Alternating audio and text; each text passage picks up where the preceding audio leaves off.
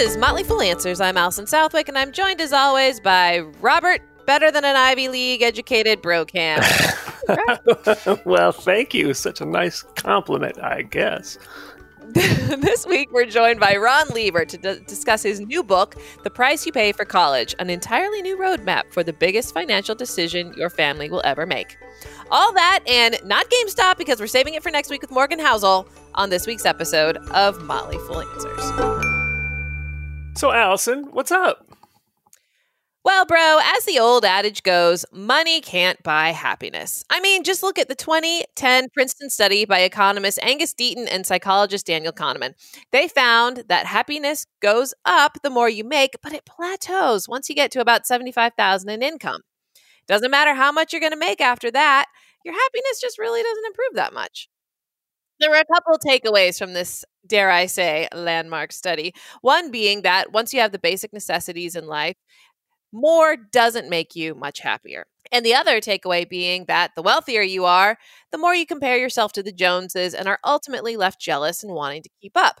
I mean, look at Richard Cory. He owned one half of this whole town, but was he happy? No. Now, don't you feel better?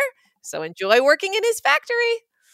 But then Wharton's Matthew Killingsworth had to come along with his study just this last month and restore that feeling of Glücksschmerz. Yes, the Germans have a word for feeling bad about the good fortune of others. Killingsworth collected 1.7 million data points from more than 33,000 participants who provided in the moment snapshots of their feelings during daily life. So essentially, it was an app, it would ping them throughout the day and ask them, How are you feeling right now? And this measured what's called experienced wellness. He also asked people generally how happy they thought they were, their overall happiness. And apparently that's called evaluative well being. Anyway, so what did he find? Did he confirm that once you look at people with income over $75,000, happiness plateaus and you just don't get that same happy bang for your buck, no matter how much money you make? Well, as it turns out, you continue to get happier as your income rises. And the study didn't find any sort of plateau in happiness after a certain level of income, neither in evaluated or experienced well being. Why is this? Well, the researcher believes that higher earners are happier in part because of an increased sense of control over their life. To quote him, he says, When you have more money, you have more choices about how to live your life. You can likely see this in the pandemic. People living paycheck to paycheck who lose their job might need to take the first available job to stay afloat, even if it's one they dislike. People with a financial cushion can wait for one that's a better fit.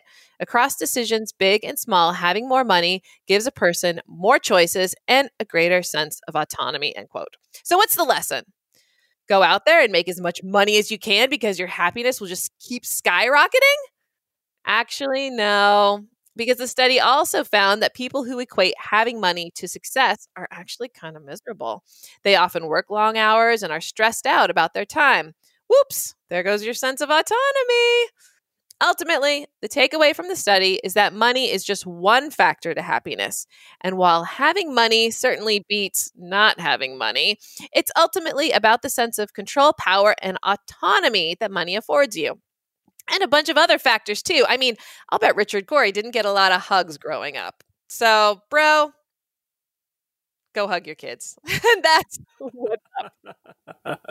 I hug my kids all the time. I know you. They're going to be happy, well-adjusted kids. and I wish that I could be. Oh, I wish that I could be. Oh, I wish that I could be Richard Cory. If you are a parent, chances are that paying for college is one of your top financial goals. And it's not cheap. Four year degree can cost anywhere between $100,000 and $300,000. And that range is one reason why it's so challenging. Parents are saving for a goal that has an unknown price tag. Here to discuss why that is and what to do about it is New York Times columnist Ron Lieber, who first appeared on our show in 2015 to discuss his book, The Opposite of Spoiled Raising Kids Who Are Grounded, Generous, and Smart About Money. Ron's latest book, which just hit the bookshelves, is entitled The Price You Pay for College, an entirely new roadmap for the biggest financial decision your family will ever make. Ron Lieber, welcome to Motley Fool Answers. Thank you so much for having me back. So to me, your book is has two major sections. One provides solid personal finance advice on how to pay for college, and anyone who reads your columns know this, that's what you would provide. But the other is a critique of, and dare I say, a diatribe about the higher education industrial complex. So, what's your major beef with the way the actual cost of college is determined for any given family? I guess my beef is the lack of transparency and the lack of predictability. these are two different things, and you know it'd be easier to get super granular on both of them. But you pretty much nailed it in the intro. This is perhaps the biggest financial decision that any family will ever make. And yet we don't know ahead of time, even within $100,000, what the final price might be. And that's because of unpublished discounts, sometimes um, ones that are totally unpredictable, uh, and a few of which are the sorts of discounts that families don't even know um, exist and might never find out about if they are not offered to them. So that discount part is interesting. Uh, in fact, you, you talk a little bit about the history of college, and, and discounting really didn't be- begin until maybe the 80s or so. Uh, and there was some pushback originally from from college, especially when you called it merit aid, because colleges were basically like, "We accepted you. That's enough merit recognition as it is." And then it became more and more of a thing to where now actually most people who apply to like a private college will get some sort of help and the average is around 50% or so Exactly. So this gets super messy, and it helps to try and break it down uh, kind of linearly if possible. Um, so think about it this way: when you knew, when you and I, bro, were going through the system, right? M- most, if not all, of the financial aid was given out on the basis of financial need, and that was determined by what you had and what you earned, with an emphasis on your income. So that was need based financial aid. And then round about the 1980s, but really ramping into place uh, in the 1990s, a separate system hived off that became known as merit aid. Those discounts had nothing to do with what you had and what you earned. And lots of affluent people got them. Originally, they were designed to reward the very best candidates, the very best prospects. Why? So the institution could attempt to buy prestige. Buying prestige means buying better students through the use of discounts so that your average SAT score, your average GPA for incoming students went up. That would be impressive to US News. US News would raise you in the rankings, and then being higher in the rankings would mean, hopefully, that you wouldn't have to give as many discounts away because more people would want to come. But the problem with it is that it worked too well right? Once one school does it, the one down the road does it, and the next year, the one after that, and the first one responds. And pretty soon, you're in a situation where we are today, where all but the most 40 or 50 selective schools offer some kind of merit aid. And the next 50 most selective are struggling not to have to offer it to everybody. And then down below that, everybody gets a pony, right? And it just depends on what color your pony is and how fast the pony rides and the accessories that come with the pony. But the thing is, right? The majority, maybe even the vast majority of families have no idea how the mechanism of merit aid actually works. And every spring, my inbox fills up with people crying, right? Literally sophisticated people, people who have my cell phone number calling me on the phone at night saying, Why didn't anybody explain this to me? I did not shop for this in a sophisticated fashion. And so that ends now with this book because we are pulling the curtain back and we are going to explain this to people um, and, and they will understand it and they will shop uh, in a more intelligent way.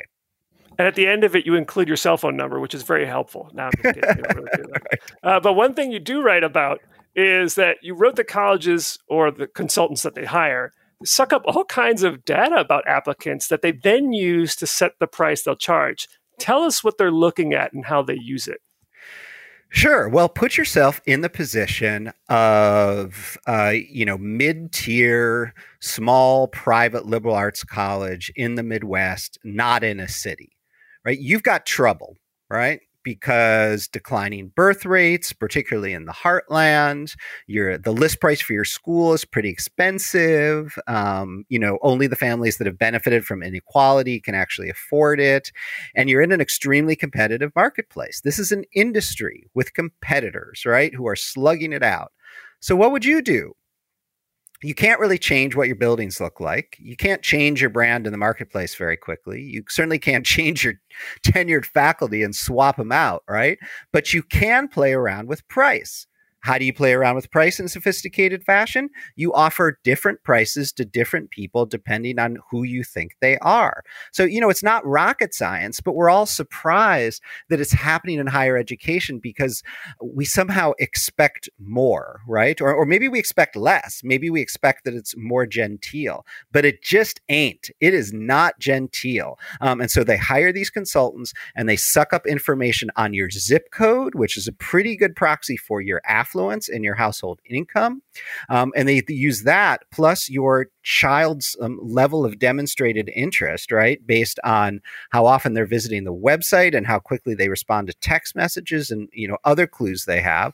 They're looking for information not just about SAT scores and GPAs, but also on how students from your kids' high school have historically responded to other discount offers in previous years and whether they rejected them or whether they came to the school, whether they stuck it out. All of that gets sucked into a giant computer machine and an algorithm uses the data to tell the office what kind of discount to offer your teenager. Yeah, it was it uh, that was kind of interesting to me, if not somewhat creepy, in that they measure how quickly you open the emails, how often you, you how where you visit the website, how you long you stay on the website. Stuff I had no idea about. Um, but we had, uh, since you mentioned small schools in the Midwest, um, in 2018 we had uh, a couple of guys from the uh, called the collegefundingcoach.org, if I'm remembering it correctly, and they said, you know, one way to get aid is to apply to schools where you are different in some way. And he offered example of geographic difference. So said, if you're on the East Coast, like we are, we're in the DC suburbs, maybe look at a small school in the Midwest. That's what we did with our daughter. Found a charming little school in Ohio, and sure enough, they offered so much merit aid that it was actually cheaper than staying in state. And that school was the College of Wooster, which was the only school in your book that got a whole chapter. Um, now, I will say my daughter ended up not going because she wanted to stay in state, so she stayed in state at William and Mary. But we did love the College of Wooster. Tell us a little bit about what they do that's unique and what you wish other schools would do. So, I did multiple laps of America in the reporting for the price you pay for college. And I was reasonably sure that I wanted to find a school that told an interesting story about differentiation right? Because you go and visit these schools, and a lot of people are making decisions on the basis of feel, which I, I, I, don't trust my feelings generally when I'm making such an enormous financial decision. And I certainly don't trust my feelings on the basis of a three or four hour stop on a like multi day marathon involving multiple states and nine schools, right? So I don't like this notion of, of feel. Um, and I, you know, I want people to make decisions on the basis of data, or if not data, then on um, some evidence of true differentiation. So, you know, I was looking for schools that are uh, operating in the part of the marketplace where you have to offer merit aid, but they're not truly completely desperate either. Um, so there are a lot of small schools in Ohio and, and Minnesota, small private colleges that qualify, a bunch of them in Pennsylvania too, and elsewhere. So, what did intrigue me um, about the College of Wooster? Uh, so, a couple of things. Um, there is very little data, precious little, that exists um, on the quality or nature of a satisfied customer of undergraduate education who is 24 years old. We know very little about what those folks say about what made them happy. And Mitch Daniels, the president of Purdue, finally went out and commissioned a bunch of research with Gallup. And that work went on for years and years and generated some pretty interesting data. One of which is that um, the people who are most happy as young adults after getting out of college are people who had, who developed a, a sort of mentorship relationship um, while they were an undergrad and got to work on a long term project. And what makes Wooster unique is that every single senior does what's known um, uh, uh, as an IS. Um, uh, and now I'm going to forget what it stands for. It's independent in, study. Yeah, in, maybe individual study. Um, uh, you know, I think it is independent study, right? It's essentially a senior thesis by another name, but everybody does it, and they take it so seriously, uh, you know, that that you use at least two, you know, full classes worth of credit for. And the entire undergraduate experience builds up to it. And at the end in April, they throw this academic Woodstock uh, on a Friday where everybody shows up. All classes are canceled, all this delicious food. The parents come, alumni come, and everybody presents their IS project. And, you know, I could have spent a week um, watching this. And the parents are sort of amazed, kind of slack jawed that these, you know, uh, raw teenagers who they sent over there are now. Um, uh, you know, in the art gallery uh, with an enormous painting that fills literally an entire wall, right? Where this one guy, Jeremy Smucker, did two ISs. Um, one of them was a collection of individual songs that he wrote and sang based off of poetry from the poet laureate. And then he did an economics presentation about end of life decision making in nursing homes, depending on what incentives are provided. I mean, I, I, would never seen wow. I've never seen fluidity like this before uh, in an undergraduate. Um, and so, mentored undergraduate research, they've now branded it at Wooster, and um, it is a unique offering. The other thing that they do there is, that is almost completely unique is that they are utterly and completely transparent on the front end around pricing. They have what is in effect like a sort of quasi concierge service where if you're curious enough, curious enough about Wooster to call them up and ask, they will evaluate your package before you even apply and give you an assessment not just of what need based aid you might qualify for, but about what merit aid range you would be in as well. And so you can effectively get the bottom line price before even applying. So about six months ago, Whitman College in Washington started doing the same thing, which is great, right? And so, um, so Wooster's unique in that perspective too. And so, uh, you know, what falls out from that? Well, I think every shopper for an undergraduate education needs to go to every other school and say, what are the chances that my kid is going to find a mentor here? And how do you engineer that? It doesn't have to be through a mandatory senior thesis for everybody. It may not be practical at a large school, but is the school even tracking that? Is it trying to nudge faculty members into forming mentorship relationships? Or is it the kind of school where the faculty compete to avoid and ignore undergraduates and spend no time with them because of actual contempt for real teenagers, right? this is a thing, right? Um, and you should go to your financial aid office at other places you're thinking about applying to and say, why won't you give me a merit aid pre read the same way that Wooster or Whitman does. And if they look at you cross eyed, just tell them that Ron Lieber sent you.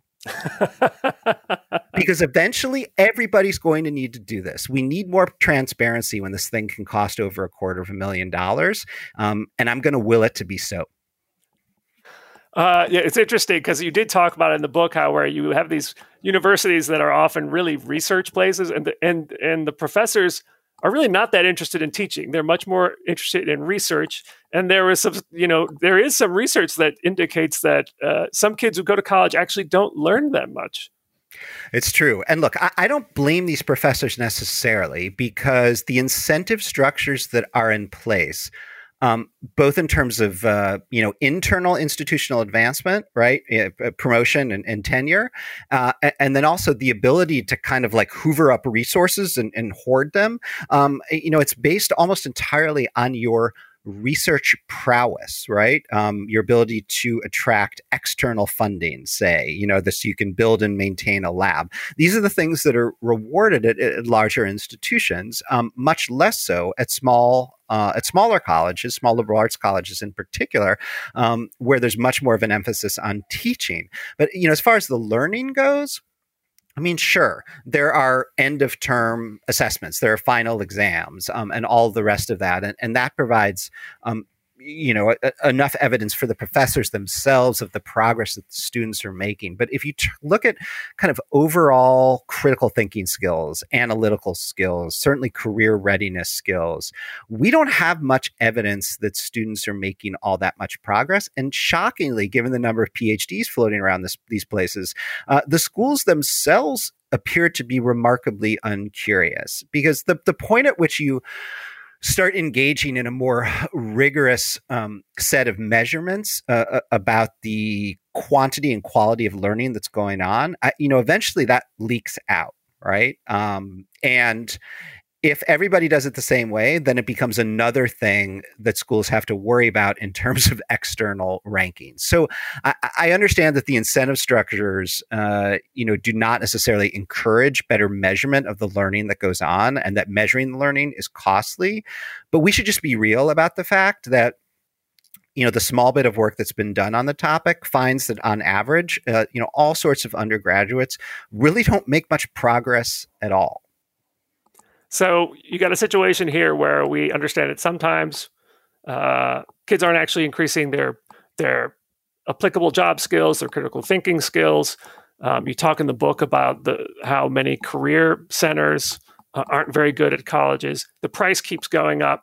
So some people might conclude, well, I shouldn't even go to college at all. But you're not necessarily suggesting that. I am not suggesting that. Um, you know, I think this notion of the, you know, the the six figure welder and the six figure plumber and the six figure electrician, um, those people are out there. Um, I do question how much access any given student or any given any given high school student or any given family have to easy entry into some of the more lucrative trades. Um, you know, some of them are controlled by unions, others are just you know hard to penetrate for for an average person. Um, so I still believe the default should be higher education. Um, and you know the economic uh, data are clear you know roughly a, a, million dollars of extra earnings for people who actually complete the bachelor degree um, but it is also the case that all sorts of people go to college and don't finish right or don't finish quickly in a way that's expensive and so the the the more pointed question I would urge families to ask themselves is what makes you so sure that your 18 year old is ready for college right now?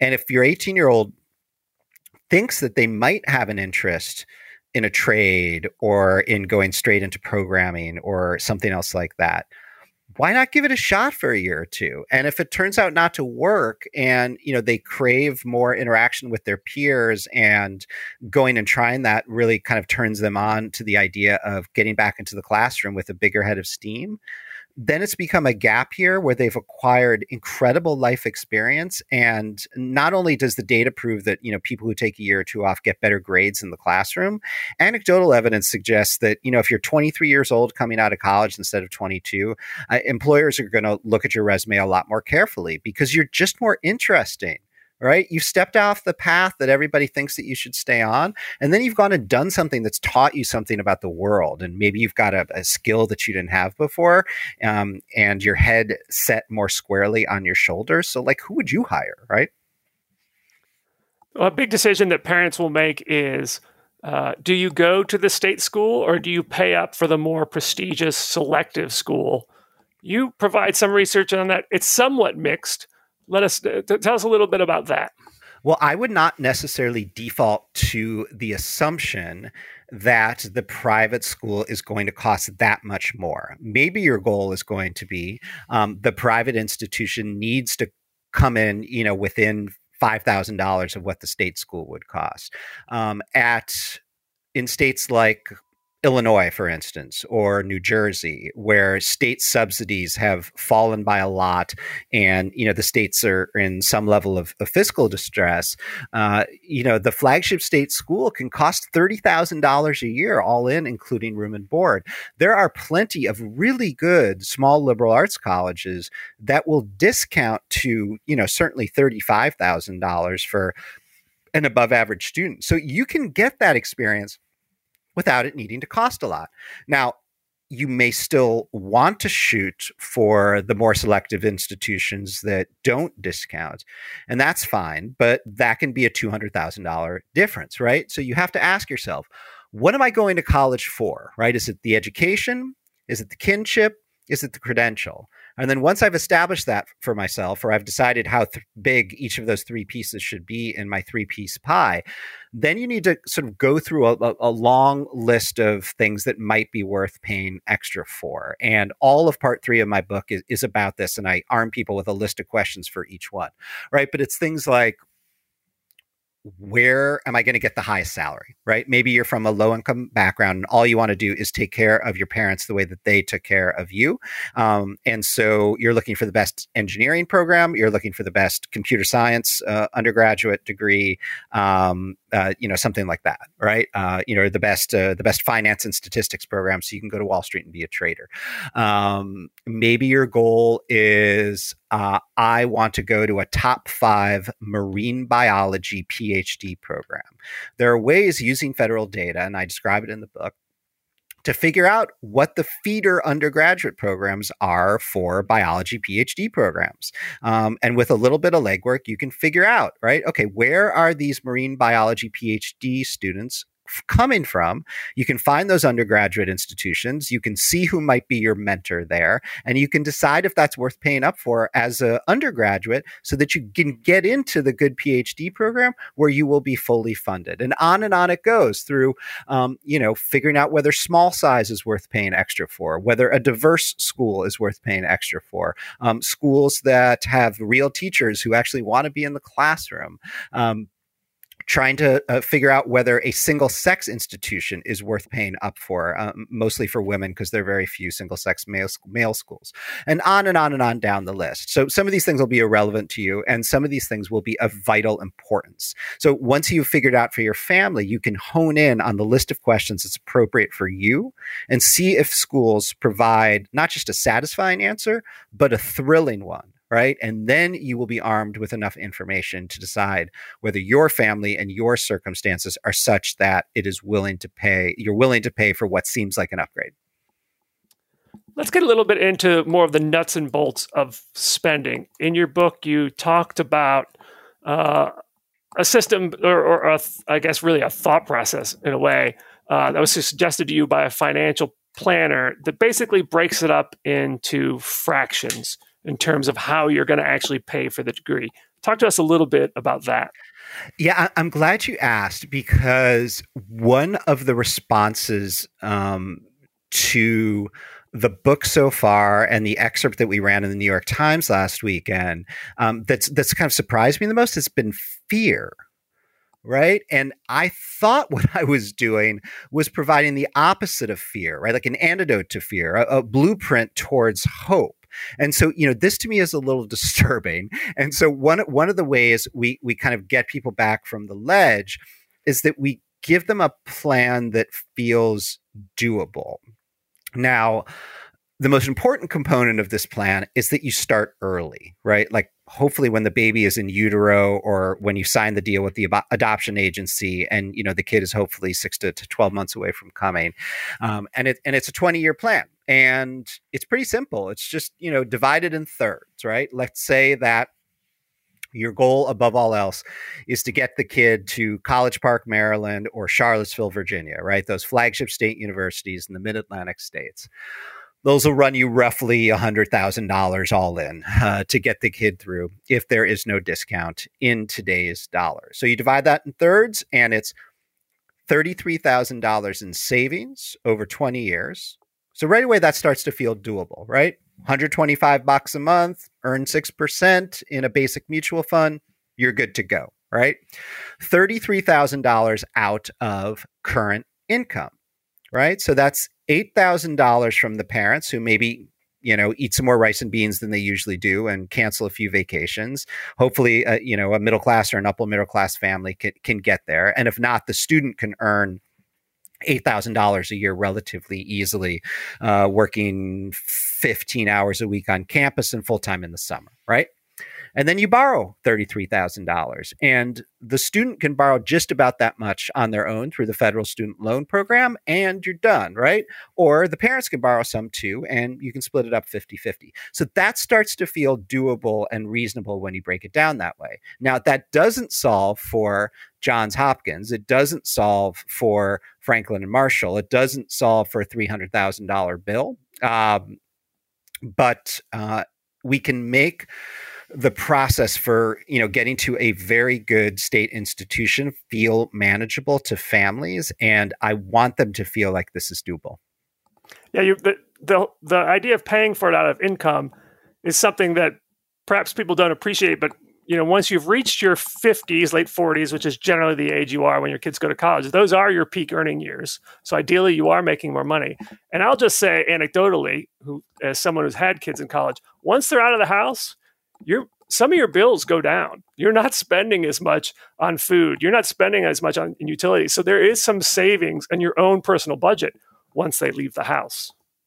Right, and that's an important component of it. And um, so, you know, once you, you, you break it down in in that kind of granular fashion, um, it starts to feel doable, right? Because you know, if a if a kid can earn ten thousand dollars a year, and, and, maybe parents can contribute um, seven thousand dollars a year, and then all of a sudden you've got seventeen thousand dollars to work with instead of the eight thousand dollars that that you know that that plan um, um, provides or that plan accounts for and then maybe you take on less debt or then maybe you don't have to save as much and so you know, this can be done if you think about it systematically and you kind of break it down year by year. Then it starts to feel um, doable. And so I don't want people to feel intimidated because there there are so many people who who just you know, kind of put their heads in the sand out of fear or simply don't have the mental space for it because their lives are already so strained by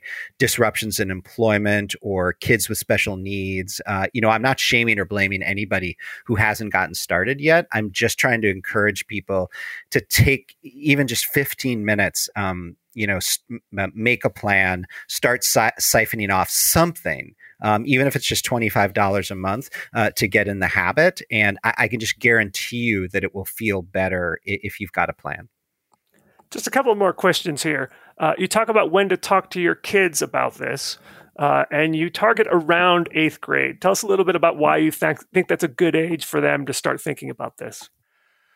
Um, so it's interesting to hear uh, you use the word good as a modifier for age um, because there's a lot of people on Twitter really mad at me right now um, for suggesting this um, because they think that this notion puts too much pressure on kids. How does it put too much pressure on kids? Well, I sort of feel like you have to tell kids the truth as it exists when they're 14 because they're certainly capable of figuring out for the uh, for for themselves. And the truth is is that you know, your high school grades could be worth $100,000 in discounts at some schools in the form of merit aid. And so don't you sort of have to tell them that before they start high school? And aren't they going to be really mad if you don't, especially if you're deliberately hiding it from them because you think it could do them damage, right? The response to that is these kids already feel enough pressure. These kids being, you know, upper middle class kids in upper middle class uh, sort of competitive communities. I'm not sure that all kids really feel that way on the whole, um, but I get where these parents are coming from. So these are not good choices. I do not endorse um, these two choices as being our only choices, but this is the system as it exists in the world, right? And to opt out of it entirely means to have no particular strategy for you or your family heading towards decisions around higher education. And, and look, that can work, right? Um, a C student who spends their spare time um, you know, tinkering in the basement or uh, working a minimum wage job or doing nothing but playing soccer or ice hockey, um, that kid can go to college and do just fine, right? You can go to an open enrollment university, you can go to community college and shoot the lights out there, and then transfer to the state university that would never have touched you uh, with your C average coming out of high school. These things are possible. Um, but, you know, for better or for worse, uh, you know, I spend my days in service to people with you know above average income and unfortunately above average anxiety and i'm just trying to help them work the system as it exists. And my colleagues on the op-ed page of the new york times they're trying to blow up the system and you know god bless them. Um, i endorse systems being blown up um, but i'm just trying to help people deal with what's in front of them. Let's wrap up with uh, a final question here. You have two kids, ages 5 and 15 to the extent you feel comfortable telling us, what are you doing to plan for covering the cost of college? And has anything changed as a result of you writing this book? I'm following the same blueprint uh, for our girls that I encourage other people to uh, to follow. We started at, at, year zero. We started in utero with with 529 savings plans for both of them. We save as much as we reasonably can our goal is certainly not to save the full cost um, before they get to college, um, in part because we don't know whether they'll end up at um, you know schools that offer merit aid, and and maybe the cost to them um, you, know will be much less in today's dollars than the full price might be. We just don't know. Um, so nothing about what I do in my personal life is different from what I suggest in the book, including this tip, which I encourage people to um, deploy, which is that um, our 529 statement comes on paper. It doesn't come electronically. I like opening that envelope for a couple of reasons. Um, first of all, it makes me feel good as a parent. You know, whatever other failings I may have, um, when that piece of paper shows up, it is a physical reminder that this thing, at least this one thing, I am getting that right. Me and my wife are getting that right. Right? We are getting that done. Um, you know, crossed off the list, like gold star, pat on the head, right? Um, that at least is going well. And it's also a trigger um, to, you know, duck into my 15 year old's bedroom and just say, hey, look, you know, um, statement came again. Just wanted to remind you that um, that we're on it. Right, this part we have covered. Um, and you know we've got X percent of the most expensive you know school in America are paid for, um, and um, part of the reason uh, you may not see us sometimes at night and on the weekends uh, is to do this, right? Um, and we so we want to make sure that she's comfortable too. Um, so the thing that was um, uh, not so much surprising to me because my hypothesis was that this would be true, but it was um, it was reassuring for me. I spend a lot of time reporting uh, at schools that I'd never seen before, partly out of my own personal personal curiosity, but I also wanted to get out of um, my comfort zone, which just happened to be the you know the Chicagoland area where uh, I grew up and the greater Northeast where I've spent all of my adult life. So you know I spent a bunch of time in Ohio and North Carolina, Minnesota, California, Colorado, checking places out that I just never seen before, and and you know talking to to people who are not obsessed with um, coastal insanity uh, or big city insanity, and it was a reminder for me that there are just so many colleges in the country. Um, whatever you may hate about our system, we have a ton of choices, like a couple thousand of them for undergraduates. That's amazing, right? And at hundreds of them, I believe, um, my daughters could have an amazing time, meet amazing people, have their brains rearranged by master instructors, and come out with a credential that will be meaningful and useful in their lives. I worry less now than I did uh, eight years ago when I first started to conceive of this project. Which is why, of course, your last chapter was entitled Hope.